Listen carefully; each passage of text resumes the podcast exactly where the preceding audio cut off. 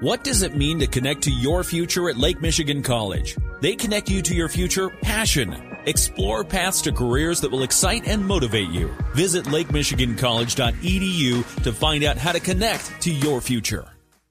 The past decade or so hasn't been a fun time for fans of Detroit, if not Michigan sports fans. The Red Wings were starting their rebuild after four cups in 11 years. The Pistons still mired at the bottom of the standings after a championship in 2004 and a finals appearance a year later in 2005. The Tigers made a pair of World Series but failed to win them. And the Lions, well, they were still those same old Lions that the team made us all forget about the last two years. But now that the Tigers have started to turn the corner, the Red Wings are currently in a playoff position, the Lions just having made the NFC title game last year, and U of M winning the national championship, things have been better for Michigan sports fans. And yes, the Pistons are still the Pistons. Detroit fans got to celebrate the rare double victory last night, with the Wings and Pistons both in action. Starting at Little Caesars Arena, where the Wings hosted the Washington Capitals, the Wings scored four in the first period and went on for an 8 3 win over the Caps. It's the Wings' sixth straight win.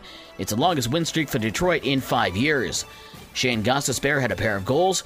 Lucas Raymond, Joe Veleno, JT Compher, Robbie Fabbri, Alex DeBrincat, and Dylan Larkin had the goals for Detroit. Patrick Kane had a pair of assists.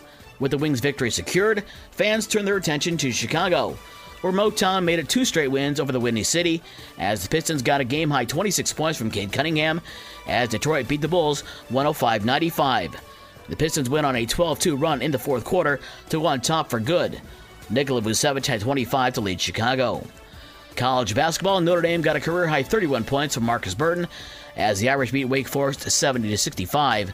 Burton is just the fourth Notre Dame freshman to score 30 or more in a game, and first since 2018. Other games in the MAC was Eastern Michigan over Western Michigan, 70 to 67 in Ypsilanti, and Ball State beat Central Michigan 79 to 71. College conference changes are not done yet, and this time it's in the MAC. The conference announced on Wednesday that UMass will be joining the league full time in the 2025 26 academic year. UMass is currently an independent in football and is in the Atlantic 10 in other sports. Spring training baseball, the Tigers had a pair of split squad games on Tuesday, falling to Baltimore 5 2 and beating Toronto 6 4.